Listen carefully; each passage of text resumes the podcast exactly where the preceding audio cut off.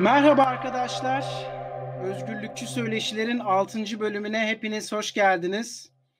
Bugün konuğum yine önceden de beraber program yaptığımız ve bu söyleşiler devam ettiği sürece de sık sık beraber program yapmayı planladığımız Profesör Doktor Sayın Ahmet Burçin Yereli.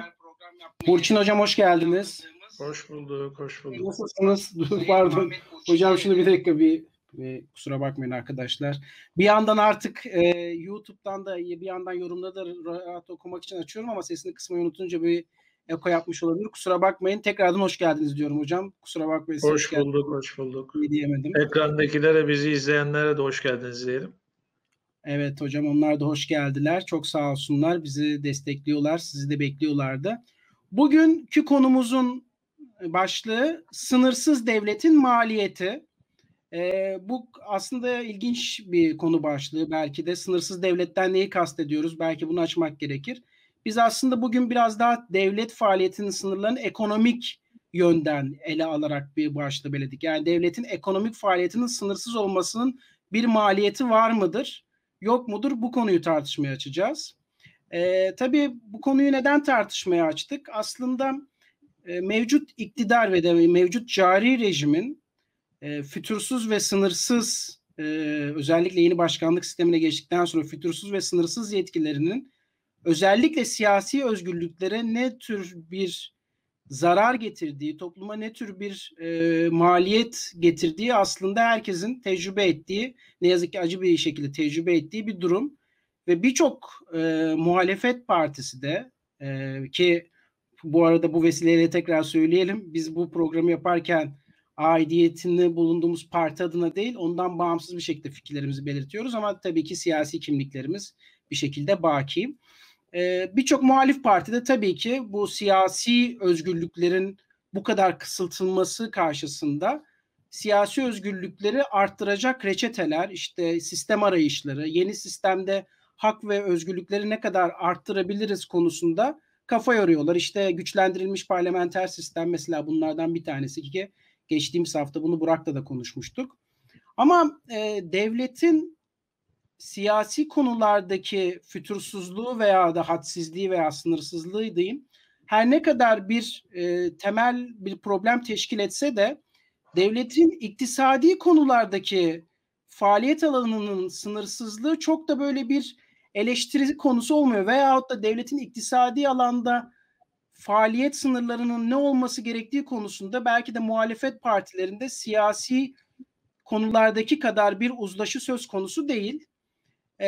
Ve yani kimseyi de töhmet altına bırakmak istemem ama genel anlamda hem küresel trend hem de Türkiye'deki mevcut siyaset anlayışına da baktığımızda problem sanki devletin kamu kaynaklarının verimsizce harcanmasından ziyade devletin kamu kaynaklarının yanlış kişiler tarafından harcanması. Aynı kaynaklar doğru kişilerin elinde olsa çok daha doğru harcanabilir. Yani burada kamu kaynaklarının fazla olması değil, yanlış yönetilmesi gibi bir fikir var genel anlamda kamuoyunda da. Ben hocama bunu soracağım. Hocam yani devletin iktisadi anlamda özellikle Türkiye'de mevcut rejime baktığımızda sizce bir sınırsızlığı gibi bir problem var mıdır? Veyahut da kamu kaynakları yanlış kişiler tarafından yönetildiği için mi Türkiye şu an ekonomik bir sıkıntı yaşamaktadır? Şayet iktidar değiştiğinde aynı kaynaklar, aynı vergi yükü bu şekilde devam ederse biz bir şekilde hatta belki de arttırarak bu vergi yükünü ve kamu kaynaklarını arttırarak çok daha müreffeh bir sistem inşa edebilir miyiz? Ne düşünürsünüz bu konuda diye başlayayım.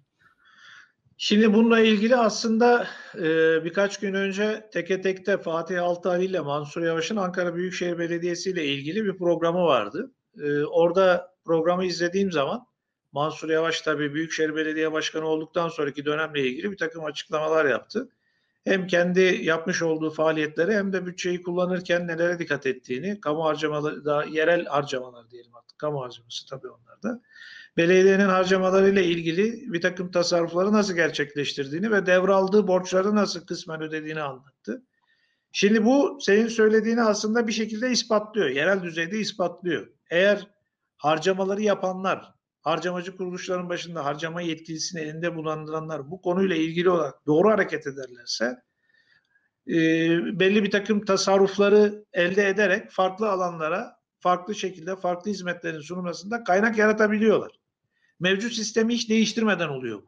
Mevcut gelir dağılımı ile ilgili olarak veya mevcut vergi dağılımı ile ilgili olarak veya mevcut fiyatlarda veya mali yüklerde herhangi bir oynama yapmadan sadece doğru yönetimle bu işi yapabiliyorlar. Ama bu bir parametre tabii. Yani burada doğru diye her zaman, her dönem, her yerde doğru olacak anlamına gelmiyor. Bazen, şimdi bunu her zaman ben 1999 yılına örnek veririm. 1999 yılına biz başlarken, bütçeyi yaptığımızda bütün kaynakları doğru kullanacağız diye başladık ama 17 Ağustos'ta bir deprem oldu. Bu depremle karşı karşıya geldiğimiz zaman her şeyi ne kadar doğru kullanırsanız kullanın, depremin tahribatını ortadan kaldırmak için kaynaklarımız yetmedi. Kaynak arayışına girdik. İlave vergiler getirdik. Yurt dışından bir takım destekler geldi. Harcama yapmak zorunda kaldık. Tabii bu çok olağanüstü bir durum. Yani bu her zaman karşılaştığımız bir durum değil. Ama altını çizmek lazım. Kaynakları eğer doğru kullanmak istiyorsak önce bu iradeyi bizim göstermemiz lazım. Bununla ilgili kaynakların kullanılmasında iki tane aşama var. Bir, kaynakların planlanması, yani kullanımının planlanması. İki, kullanılması ile ilgili işleyişin yürütülmesi. Bunun planlamasını yapanlar, bürokrasinin içinde bunu planlayanlar, daha sonra da harcamacı kuruluşlarda bu harcamayı yapanlar, bu işle ilgili olarak önce buna inanmaları lazım. Bir, iki, tabii biri de bu hizmet planlamasını yapan, yani makro ölçekte planlamayı yapan siyasi irade var. Siyasi iradeler bunları parti programlarında ortaya koyuyor.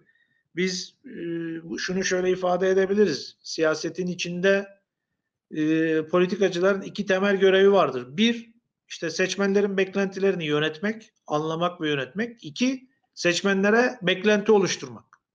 Yani politikacılar hem seçmenlerden gelecek beklentileri anlarlar ve yönetirler, hem de seçmenlere bir takım vaatlerde bulunarak beklenti oluştururlar. Aslında bu iş tamamen beklentilerle ilgilidir. Karşılıklı beklentilerle ilgilidir. Bu beklenti sürecinde siz belli bir takım harcamaları arttıracağınız şekilde vaatlerde bulunursanız, bu harcamaların artışıyla beraber ve beklentilerinizin işte gerçekleştirilmesi düzeyiyle beraber kamu harcamalarında bir artış eğilimi başlar. Veya vatandaşların beklentisi sizden kamu harcamalarının artışına yönelikse, siz o beklentileri yönetmek için kamu harcamalarının artmasını planlıyorsanız, yeni bir takım hizmetler sunmayı planlıyorsanız, tabii ki bu genelde böyledir zaten. Wagner kanunu diyoruz buna biz. Wagner bunu 1800'lü yılların ikinci yarısında ortaya koymuş. Bu yaklaşım daha sonra çeşitli dönemlerde çeşitli akademisyenler veya araştırmacılar tarafından farklı dönemleri kapsayacak çalışmalarla da ispat edilmiş. Şimdi hocam peki burada bir devreye girebilir miyim? Tabii tabii. Vatandaşın beklentilerini yönetmekle politikacıların politika yapma motivasyonunun kesiştiği yerde bir problem olabilir mi sorusunu sormak istiyorum aslında size. Çünkü evet, bu genelde demokrasinin de, mesela demokratik sistemlerin de bir zayıflığı olarak da akademik literatürde de bahsedilir. Neyi kastediyorum? Aslında bu unsur bu. Mesela politik yozlaşma, aslında biz ilk başta programımızın ismini de bu belirleyecektik. Politik yozlaşmayı nasıl engelleriz gibi bir başlık belirleyecektik. Tabii politik yozlaşma deyince de insanların aklına şöyle bir şey geliyor. Ya politik yozlaşma işte ya da iktisadi yozlaşma mevcut iktidarın ya da pardon mevcut diyorum. Hep aklım mevcuta gidiyor. Mevcut iktidar sürekli yozlaşmayla benim kafamda özdeşleştiği için. İktidarın işte rüşvet, iktidar bürokratlarının rüşvet yemesi veyahut işte kamu yöneticilerinin yolsuzluk yapması vesaire gibi durumlarla anlaşılıyor ve iktisadi yozlaşma veya politik yozlaşmanın engellenmesi için şeffaf, hesap verilebilir bir kamu yönetiminin bu yozlaşmayı engelleyebileceği herkesin aslında yaygın malumu. Ama yozlaşma sadece rüşvet veya yolsuzlukla ilgili bir durum da olmayabilir. Yani siz hesap verilebilir ve şeffaf bir şekilde de aslında iktisadi veya politik yozlaşmaya sebep olabilirsiniz. Mesela nedir? Seyircilerimizin kafasında canlı örnek olsun diye söylüyorum. Mesela siz çok meşru bir şekilde imar affı getirebilirsiniz. İmar affı sizin seçmenize dağıttığınız bir rüşvettir. Onların oyunu almak için siz bir şekilde imar affı getirirsiniz. Bu herhangi bir yolsuzluk veya illaki rüşveti de gerektiren bir unsur da değildir. Topluma maliyeti de çok görünmez bir maliyettir. Ama o imar affından yararlananlar ciddi anlamda bir en azından görünen ve görünmeyen bir takım faydalar elde ederler ve bunun karşılığında size oy verirler veyahut da işte vergi affı dediğimiz veyahut da işte atıyorum erken emeklilik dediğimiz gibi gibi, kamuda istihdam sağlamak dediğimiz, yani böyle ilave istihdam sağlayarak oy toplamak dediğimiz, yani aslında iktisadi kaynakların, ki bu kaynakların hepsi vergiler, vergi ödeyen vatandaşların vermiş olduğu kaynaklardır. Siyasi yöneticilere topluma hizmette dönsün diye verilirler ama bu kaynakları siz verimsiz bir şekilde harcayarak da aslında çok meşru, hesap verilebilir bir çerçevede bir yozlaşma örneği gösterebilirsiniz. Bu doğru bir kavram mıdır hocam yozlaşma anlamında ve bunu nasıl engelleyebiliriz? Şimdi konuya şöyle bakmak lazım. Şimdi bu Almanya'nın işte 1800'lerin ikinci yıl yarısından itibaren Almanya'nın merkezi Almanya'nın büyümesiyle beraber, merkezi devletin güçlenmesi, kurulmasıyla beraber kamu harcamalarının artması, devletin büyümesi bir vaka olarak bizim artık güncel tartışma konularımızın arasına girmiş. Bugüne kadar da gelmiş. Şimdi devletin büyümesinin iki türlü maliyeti vardır. Bu maliyetlerden bir tanesi ekonomik yozlaşmadır, bir tanesi politik yozlaşmadır. Şimdi konu başlığımızı biz sınırsız devlet diye belirlerken aslında işte sınırsız devlet, büyüyen devleti kastederek sınırsız devlet dedik. Devlet düzenli olarak büyümeye devam ettiği için bu büyümenin iki tane sosyal maliyeti de kaçınılmaz olarak bizim hayatımızın içinde karşımıza çıkıyor. Ekonomik yozlaşma ve politik yozlaşma. İki ana başlık halinde bunları toplayıp işte farklı örneklerle açıklayabiliriz. Bu demin senin saymış oldukların aslında farklı farklı örneklerdi bu konuyla ilgili olarak.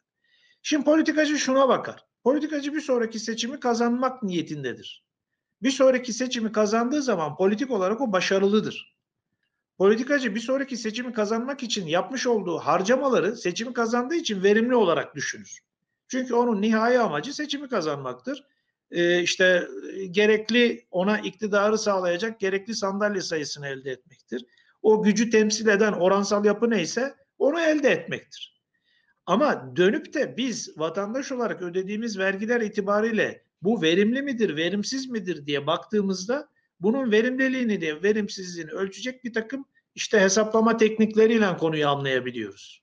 Politikacı gibi bakamıyoruz. Neden? Çünkü biz günlük hayatın içinde sadece seçim döneminde oy kullanan insanlarız. Seçim hocam, döneminde oyumuzu gidiyoruz, kullanıyoruz. Biz de politikacıyız artık. Bir de o da yok yani şimdi onun dışında konuşuyoruz. Tamam, onun dışında. Yani hem politikacıyız hem seçmeniz. Evet. Hepimiz aynı zamanda üreticiyiz, aynı zamanda tüketiciyiz. Aynı zamanda oya talibiz, aynı zamanda oyumuzu kullanıyoruz. Bunun gibi. Evet. Yani bizim politik iktisatta biz politik konuları iktisadi bakış açısıyla yorumlarız. İktisadi bakış açısıyla baktığımızda nasıl hem üretici hem tüketiciysek, politik süreçte de aynı zamanda hem oya talip hem oyu veren bireyleriz. Şimdi oyu veren birey olarak baktığımızda işte seçim döneminden seçim dönemine oyumuzu kullanırız. İktidar kazandığı zaman veya iktidara gelen parti seçimi kazandığı zaman başarılıdır. Bunun maliyeti onun açısından yerine getirilmiştir.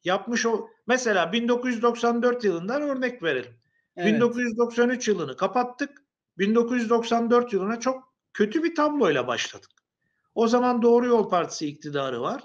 Kamu harcamalarının artık disipline edilmesi gerektiği konusunda herkes hemfikir. Fakat 1994'ün Mart ayında yerel seçimler var. Siyasi iktidar yerel seçimleri kazanmak istiyor. Kamu harcamalarını sonuna kadar açtı. Sonuna kadar yerel seçimleri kazanmak için kullandı. Ve seçimlerde kısmen başarılı oldu ama kısmen başarısız oldu diyelim. Dağınık bir yapı ortaya çıktı. Ve hemen akabinde 5 Nisan'da şok istikrar tedbirleri uygulamaya başladı. Şimdi bunu neden söylüyorum altını çizerek? Başbakan iktisat profesörüydü.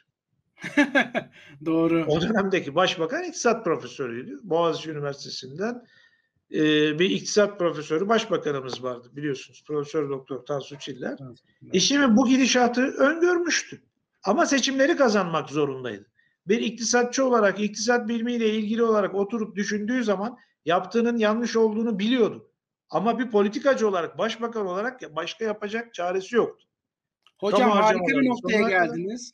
Aslında pardon lafınızı kestim gibi oldu ama bir politikacının çıkarını gözetmesi demokratik sistemlerde şayet devletin iktisadi faaliyetinin sınırlandırılmadığı zaman bu sefer aslında kamusal kaynakların verimsiz bir şekilde harcanması ve o politikacının çıkarı için harcanmasına ve uzun vadede de, ki 94 kriziyle de bunu yaşadık, sonrasında da krizler yaşadık 90'lı yıllarda, uzun vade, hatta uzun bile değil, orta ve uzun vadede de ciddi krizler yaratabilen bir unsur olarak karşımıza çıkıyor. Yani bir politikacı, evet, kısa vadeli çıkarı nedir o? Oy toplamak için seçmene şirin gözünmek, fazla harcamalar yapmak, işte seçmenlere esmer rüşvet dağıtır gibi harcamalar yapmak suretiyle oy toplamaya kazanmasının uzun vadede getireceği ciddi riskler, çok ciddi siyasi sonuçlar, hem iktisadi hem siyasi sonuçlar, aslında toplumsal olarak yoksullaşmaya da sebep oluyor. O zaman tabii, şunu diyebilir miyiz hocam? Yani aslında bir iktidarın iktisadi yozlaşmasını, politik yozlaşmasını engelleyebilmek için nasıl ki anayasalar siyasi özgürlükleri korumak için bir teminatsa, iktisadi yozlaşmasını engellemek için de onu belirli kurallarla bağlamak, bizim bu demokrasinin içerisindeki o rekabetçi demokrasinin getirmiş olduğu, işte bizi krizlere sokan, o popülist harcamalara iten iktidarları da dizginleyecek ve herkesin refahını, özellikle de toplumun vergilerinin düzgün bir şekilde harcanmasını sağlayacak bir unsur olabilir. Ne demek bu? İktisadi anlamda iktidarı sınırlamak, yani mali kural diyebilir miyiz hocam? Yani diyebiliriz. Bunu diyebiliriz ama bunu dediğimiz zaman ne anlıyoruz? Tabii ona bakmak lazım. Şimdi dünyayı belli coğrafyalara ayıralım. O coğrafyalara da ad koymayalım. Belli coğrafyalara ayıralım. Neden ayıralım, yani onu anlatmak için söylüyorum. Şimdi bizim içinde bulunduğumuz coğrafyada siz anayasayla belli bir takım kuralları koyarsınız. Anayasaya bağlı kanunlarla farklı kurallar koyarsınız. Ve bu coğrafya biliyorsunuz çok katı örf dediğimiz, yani geleneğe bağlı kuralları olan bir coğrafyadır. Fakat ilginç bir şekilde koyulan kurallara koyanlar dahil hiç kimse uymaz. Başka bir coğrafyaya gidersiniz, orada yazılı kurallar yoktur, ağır bir gelenek vardır. Ağır bir gelenek dolayısıyla insanlar o geleneğin öngördüğü kurallara yazılı olmasa da mümkün olduğu kadar uymaya çalışırlar. İki uç örnek veriyorum. İki farklı coğrafya. Arada farklı coğrafyalarda, farklı yapılarda oluşabilir. Ha, bunu neden anlattım? Bunu şunun için anlattım. Şimdi yani Orta Doğu coğrafyası biliyorsunuz aynı zamanda 4 tane kutsal kitabın coğrafyasıdır. Yani bu coğrafyada kutsal kitaplarda konulmuş emirler de çok ağır yer işgal eder. Enteresandır. Yazılı ikazlar hep bu coğrafyaya gelmiştir. Bu coğrafya ekseninde bu kadar ağır kurallar olmasına rağmen kuralsızlığın da son derece yaygın olarak yaşandığını günlük hayat biçimlerinde Orta Doğu'da sıklıkla görürüz. İnsanlar sözde sürekli kurallardan bahsederler ama o kuralları kendi yaşamlarına, kendi yaşam biçimlerine yansıtmazlar. Enteresandır, bir tenakuz durumu. İki ayrı örnek verdik. İki uç noktadan bahsettik. Bu iki uç nokta arasında asıl önemli olan, altı çizilmesi gereken, bizim esas arzu ettiğimiz husus insanların bununla ilgili olarak bilinçlendirilmesidir. Neyin doğru olduğuna dair, neyin yanlış olduğuna dair kendilerinin kanaat getirmesidir. Kulaktan dolma bilgilerle, başkalarından duyduklarıyla değil, kendilerinin yaşayarak kanaat getirmesidir. Şimdi bazı coğrafyalarda bu işlerin bedeli ağır olmuştur. Bu bedel ağır ödendiği için konulan kurallara insanlar rızaen uymuşlardır. Uyum sağlamışlardır. Ve onu, o geleneği de sürekli kuşaklara anlatarak yaşatmaya çalışırlar. Ama bazı coğrafyalarda, onlarda da muhakkak ağır bedeller ödenmiştir. Ama onlar unutulmuştur. Gelecek kuşaklar onu aktaramamışlardır. Aktaramadıkları için bu hayat bilgisi tarzı bilgidir aslında, bu o kadar da zor bir şey değil. İlkokulda biliyoruz, hayat bilgisiyle biz çocukları eğitmeye çalışırız. Ama bu hayat bilgisi hakikaten çok önemlidir. Bakın, vergi bilinci çocuklara daha ilkokulda verilmelidir. Biz son yıllarda başladık buna. Evet. Cumhuriyet yıllarında mesela eğitim seferberliği içinde vergi bilinciyle ilgili uzun yıllar çok da fazla bir şey verilmedi çocuklara. Ama son yıllarda başlandı. Yani son 15 yıl, 20 yıldan bu yana vergi bilinciyle ilgili, yani bizim tabii Maliye Bakanlığımızın da rolü çok önemli burada. Bununla ilgili ısrarcı oldu. Vergi bilincini yaymaya çalışıyoruz. Yani basit bir örnek olsun diye vergi bilincini söyledim. Şimdi bu tip hayat bilgisi dediğimiz, yani toplumsal vatandaşlık sorumlulukları, vatandaşlık bilgileri çok iyi anlatmamız lazım. Evet. Demokrasi. Yani şunu mu demeye çalışıyorsunuz? Biz ne kadar etkili kurallar yazarsak yazalım, ne kadar etkin kurumlar oluşturursak oluşturalım. Buna mesela Deva Partisi iktidara geldi diyelim. Hadi biraz da arkadaşları da, bizi takip eden arkadaşların da temennisi ve hepimizin temennisiyle bunu yapalım ve biz bunu uyguladık. Toplumda böyle bir talep yoksa şayet ve başka popülist bir iktidar, kardeşim bakın Deva Partisi böyle harcamaları sınırlandırıyor, ben harcamaları sınırlandırmayacağım, size sonsuz kaynak dağıtacağım dediği anda bu kurumların ve kuralların bir sonraki iktidarda hemen kaldırılması gibi bir sonuç ortaya çıkabilir mi demeye çalışıyorsunuz? Tamamen onu demek istiyorum. Yani siz işin doğrusunu savunurken politik süreçte başkaları tamamen popülist yaklaşımlarla sizin doğrunuzu çürütmeye çalışacaklardır. Evet. Ve tabii bu demagojinin artık düzeyiyle ilgili, belagat gücüyle ilgili, bunu savunanların belagat gücüyle ilgili, ki eski Yunan sitelerinde bunlar çok tartışılmıştır. O dönemdeki temel tartışma konusudur. Siz istediğiniz kadar doğruları sunun. Arada o kadar mükemmel demagoglar vardır ki bu demagoglar insanların kafasını karıştırır ve daha sonra neyin doğru olduğu, neyin yanlış olduğu ile ilgili ciddi bir karmaşıklık ortaya çıkar. Ve orada siz ortak akla giden yolda bazen yanlış akla gidebilirsiniz. Doğru aklı bulamayabilirsiniz. Ve bu politikada, demokrasinin olduğu yerde bu risk her zaman vardır. Bunun da müsebbibi demagoglardır. Yanlışı çok güzel anlatan insanlardır. Yani güzel konuşma becerisi olan insanlardır. Dolayısıyla tabii demagoglar her zaman yanlışı söylerler demek istemiyorum. Sakın yanlış anlaşılmasın. Doğruyu da savunabilirsiniz belagatı yüksek düzeyde. Ama yanlışı savunmaya kalktığınız zaman, ki bu çoğu zaman işte Machiavellist bir yaklaşımla köprüyü geçene kadar biz işte seçimi kazana kadar bunu devam ettirelim, seçimi kazandıktan sonra bakarız yaklaşımıyla hareket ederseniz, ki sıklıkla bunu görüyoruz. Pek çok yerde görüyoruz. Yani ülkemiz açısından konuşmuyorum. Siyasette bu risk her zaman var. O zaman koymuş olduğunuz kurallar bir süre sonra işe yaramaz hale geliyor. Kurallara insanlara inanması lazım. Yani bu kurallar bizim için var. Bu kültürle inanması lazım. Yani o zaman. Aslında bakın, Aşar diyoruz. Aşar. Şu basit bir örnek vereyim ben. Biz Aşar'ı 1925'te kaldırdık.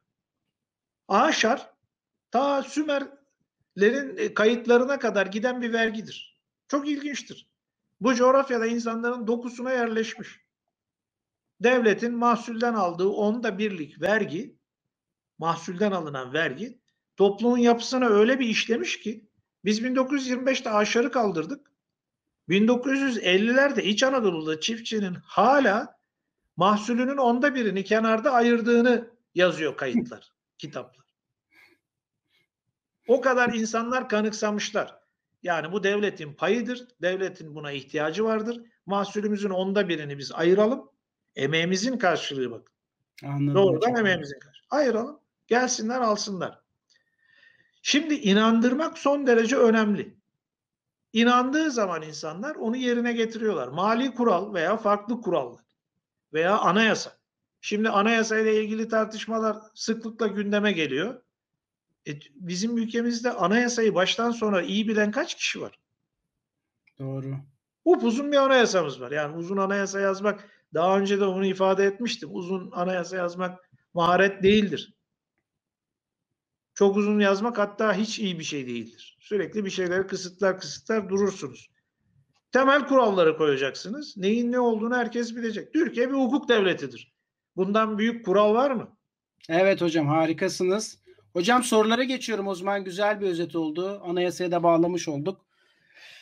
Sorulara geçelim arkadaşlar. Sorularınızı da sorabilirsiniz. Ben ilk Toprak'ın sorusunu soracağım. Toprak Tuna. Çünkü bu konuyu da hocamla program öncesinde konuşuruz demiştik. Toprak şöyle bir soru sormuş hocam. Öncelikle müsaade ederseniz önce ben kısa bir cevap vermek isterim. Sonra sizin fikrinizi almak isterim. Her ne kadar size hitaben sormuş olsa da. Hocam sosyal yardımların miktarı ne kadar olmalıdır? Sosyal yardımlar ne kadar etiktir? Gibi bir soru sormuş. Ben bu konuyu biraz da Twitter'da da şey yapmaya çalıştım. Konuşacağımızı da söylemiştim arkadaşlara. Bu arada unutmadan da söyleyeyim.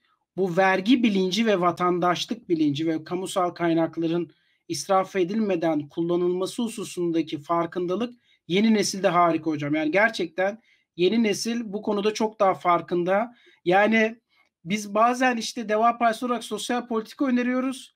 Bizim paramızla bize ne öneriyorsunuz vesaire gibi itirazlar, bizim paramızı bize bırakın gibi itirazlar bile geliyor yani. Hakikaten öyle bir, tabii bu tüm gençler için belki olmasa bile en azından bu farkındalığın arttığının önemli bir göstergesi olsa gerek. Onu da baştan belirteyim. Toprağın da aslında tanıyorum Toprağı da. O da bu farkındalıkla bu soruyu soruyor. Yani sosyal yardımın miktarı ne olmalıdır veya bunun etik boyutu nedir? Ben açıkçası şöyle düşünüyorum. Yani devletin iktisadi faaliyet alanında yani güvenlik, hukuk, altyapı hizmetlerinin yanında dezavantajlı kesimlerin bir şekilde kullanması veya da kamusal kaynakların dezavantajlı kesimlerin dezavantajını minimize edecek şekilde yeniden kurgulanması ki John Rawls, siyaset felsefesini takip edenler Rawls'un da bu konudaki Theory of Justice, Adalet Teorisi kitabında bu vesileyle tavsiye ederim. Onun formülizasyonunu kullanarak söyledim.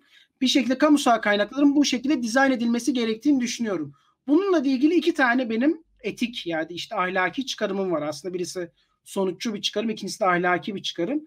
Birincisi şu ki toplumda ekonomik ve siyasal ve sosyal sisteme ait olan kişilerin o sisteme yabancılaşmaması ve o sistemle mutlu olarak kalabilmeleri özgürlüklerin tanınması açısından çok önemli. Yani siyasal ve iktisadi özgürlüklerin korunması hukuk kadar demin de söylediğimiz gibi kişilerin o hukuka, o kurumlara, özgürlük kurumuna saygı duymasıyla alakalı bir durum. Yani kişilerin özgürlük mefhumuyla barışık olmadığı toplumlarda istediğiniz kadar kural koyun, özgürlükler yine de çiğnenir. Nasıl çiğnenir? Bir başka parti anti özgürlükçü bir demagog işte bir popülist ve karizmatik lider aracılığıyla popülist ve marjinal bir siyaset yapar. Şayet toplumun dezavantajlı kesimleri mevcut sistemden yeterince memnun değilse, kendilerini sistemin dışına itilmiş hissediyorlarsa, eşitsizlik çok ciddi anlamda bir problem olmuşsa ve bu demagoglar da bu aksaklıkları kendi siyasetlerinde bir fırsat haline dönüştürürlerse bu sefer özgürlükleri toptan kaybetmek gibi bir sonuçla karşılaşabiliriz. Onun için toplumdaki dezavantajlı kesimlerin kollanması unsuru ki bu bir denge ve limitler çerçevesinde olmakla beraber bence devletin bizim özgürlükleri hem iktisadi hem de siyasi özgürlükleri korumamız açısından çok önemli bir durum. İkinci husus da şu, devlet dediğimiz olgu ne yazık ki benim en az öyle söylüyorum ben, bizim ne derler vazgeçilmez veyahut da katlanmamız gereken bir kötülük diyeceğim. Yani kötülükten de kastım devlet yozlaşmayı demin de söylediğimiz sebeplerden dolayı özellikle kamu yöneticileri yozlaşmaya müsait ve bu yozlaşma genelde devlete yakın, imtiyazlı ve ekonomik anlamda geniş grupların lehine olan bir yozlaşma. Yani devlet dediğimiz olgu kendiliğinden aslında eşitsizlik yaratan bir araç. Nedir bu? İşte hep pratiklere bakalım. Mesela kurtarma planları. Kurtarma planlarından kim daha fazla yararlanıyor? Zengin veya sermayedar sınıfı daha fazla yararlanabiliyor. Devlet teşvik politikaları çıkarıyor. Kim bundan daha fazla yararlanıyor? Teşvike ulaşabilen kişiler fazla yararlanıyor. Hadi bunları da geçtim. Kolay para politikaları mesela. Kolay para politikaları dediğimiz Merkez Bankası para basıyor. Onu bankalar aracılığıyla ucuz kredi olarak topluma dağıtıyoruz. Peki kim faydalanabilir kolay paradan? Kredi kullanabilecek kişiler. Yani yine toplumun üst tabakası. Aslında devlet kendi başına ekonomiyi bazen canlandırmak, bazen ekonomide işte krizleri engellemek veyahut da türlü başka sebeplerle yarattığı ekonomi politikaları kendiliğinden eşitsizlik yaratan bir mefhum. Şimdi devlet hiç geçmişte eşitsizlik yaratmamış gibi yarın biz bir politika sistem dizayn ederken yani hiç biz o zaman geçmişte yaratılan eşitsizlikleri görmezden gelelim gibi bir anlayışla ilerleyemeyiz. Sosyal politikalar devletin kendi varoluş sebebinden kaynaklanan eşitsizlikleri çözmek için de vardır ama burada şu ikileme de düşmemek lazım. Şu çelişkiye de düşmemek lazım. Eşitsizliği azaltalım diye devleti büyütmek tam tersine eşitsizliği de arttırabilir. Onun için bu sosyal politikaların verimli bir şekilde kullanılması çok önemli. Yoksa aksi takdirde devlete eşitsizliği çözsün diye kamusal kaynakları çok fena bir şekilde arttırdığımızda o kamusal kaynaklar toplumun dezavantajlı veya yoksul kesimleri için değil, tam tersine seçkin ve zengin kesimler için kullanılır. O denge çok önemli değil mi? Size vereyim hocam mikrofonu.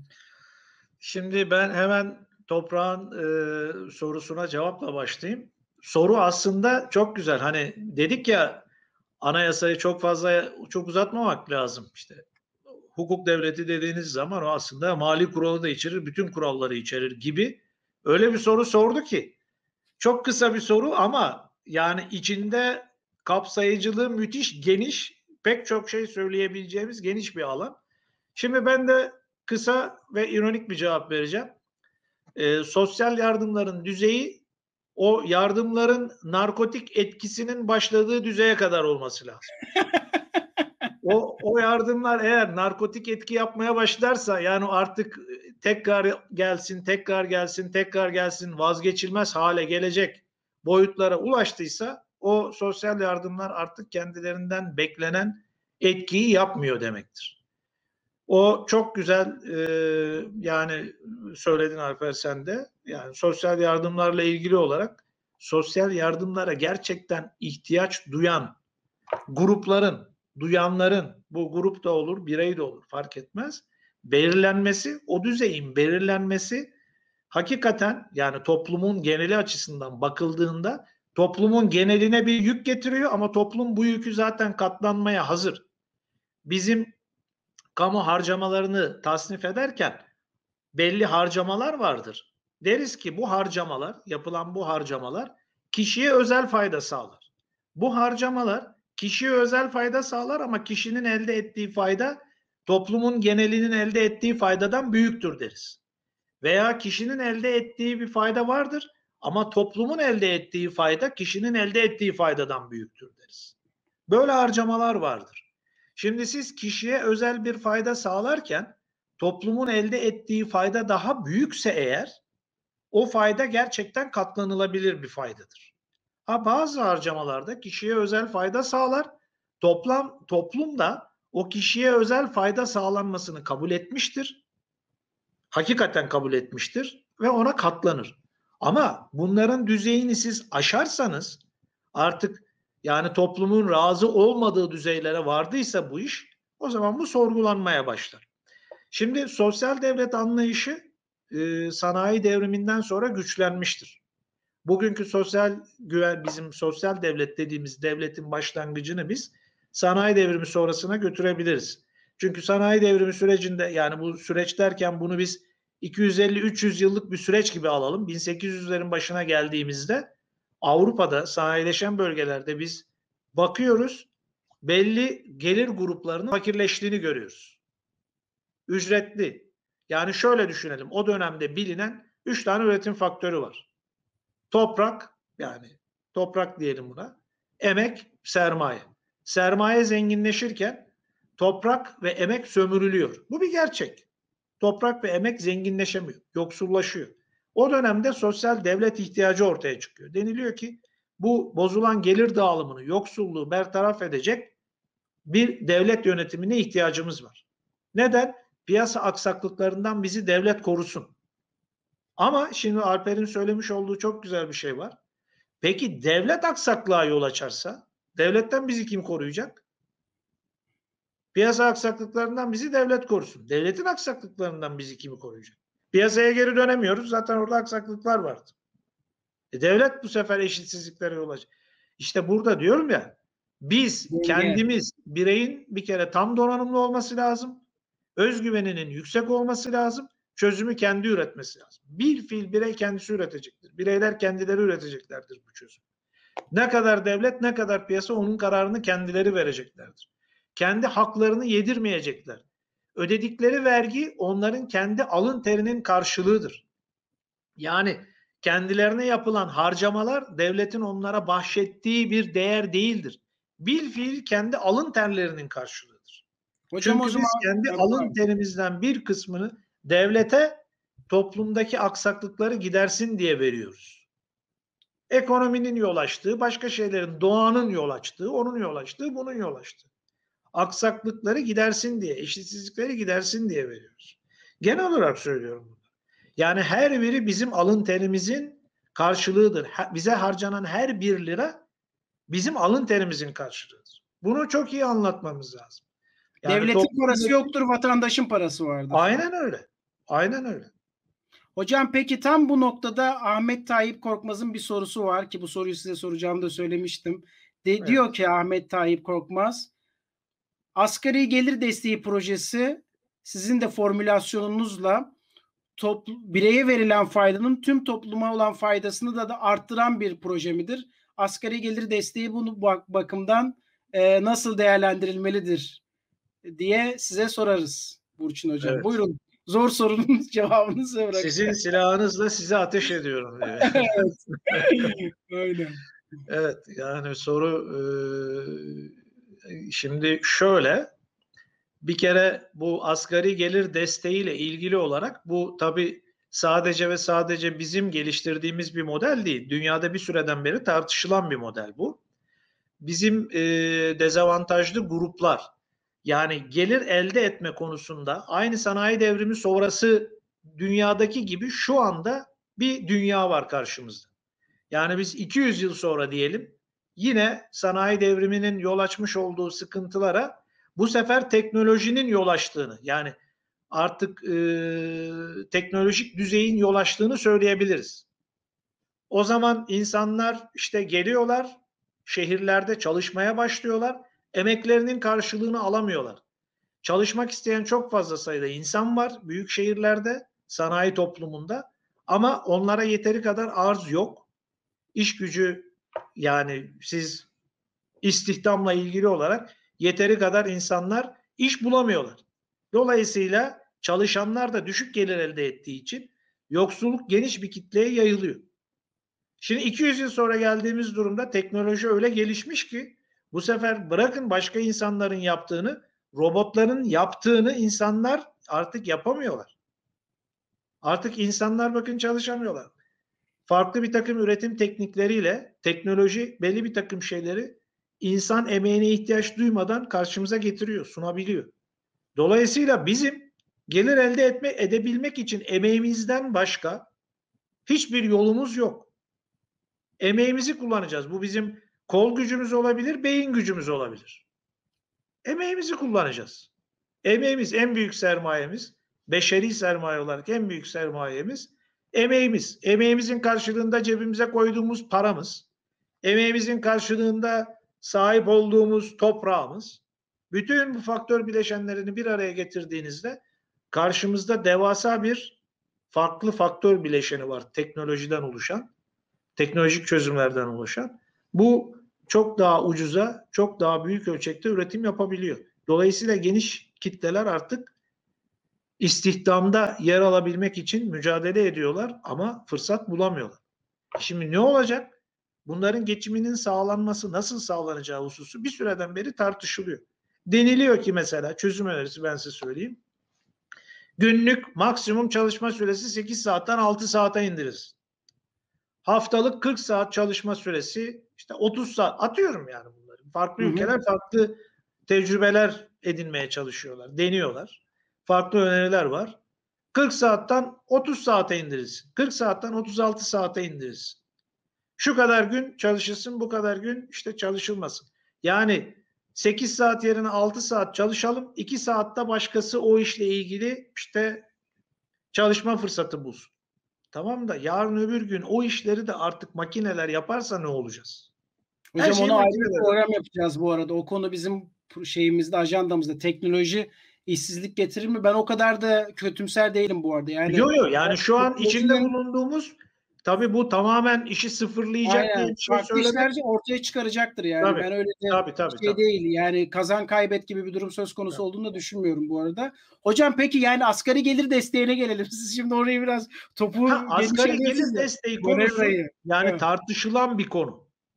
Asgari gelir desteği konusu nasıl olmalı? Miktarı ne olmalı? Kimler istifade etmeli? Mesela sen şunu sormuş.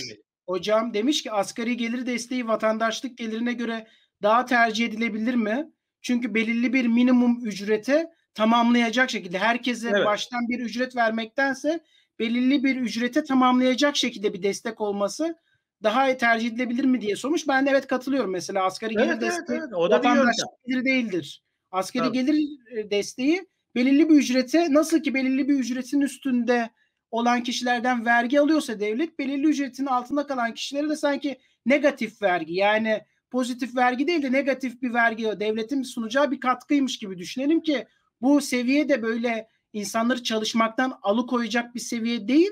İnsanların belirli bir, yani yoksunluktan üstte kalmasını ama çalıştığı zaman daha fazla ücret alacağını da bir şekilde temin edecek bir seviye. Onu da belirtelim yani.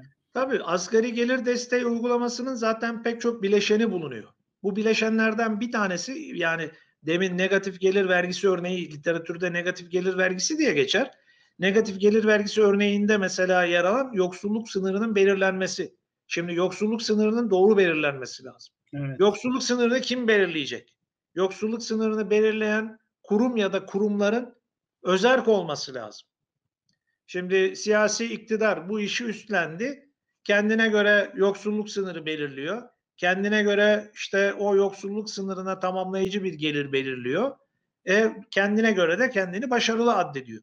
Bu doğru değil. Bilimsel açıdan baktığımızda özerk, bağımsız kurumların bu konuyla ilgili çalışması lazım.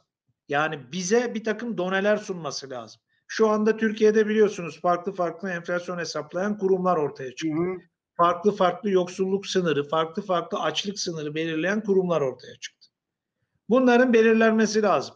Uygulamacıların elinde bununla ilgili fikir olması lazım. Yani şu an ben şimdi kalkıp popülist bir politikacı olarak şunu söyleyebilirim. İşte asgari ücretin belirlenmesinde onu yaşıyoruz mesela. Politikacılar hemen çıkıyor, rakam telaffuz ediyor. Ben de şunu diyebilirim.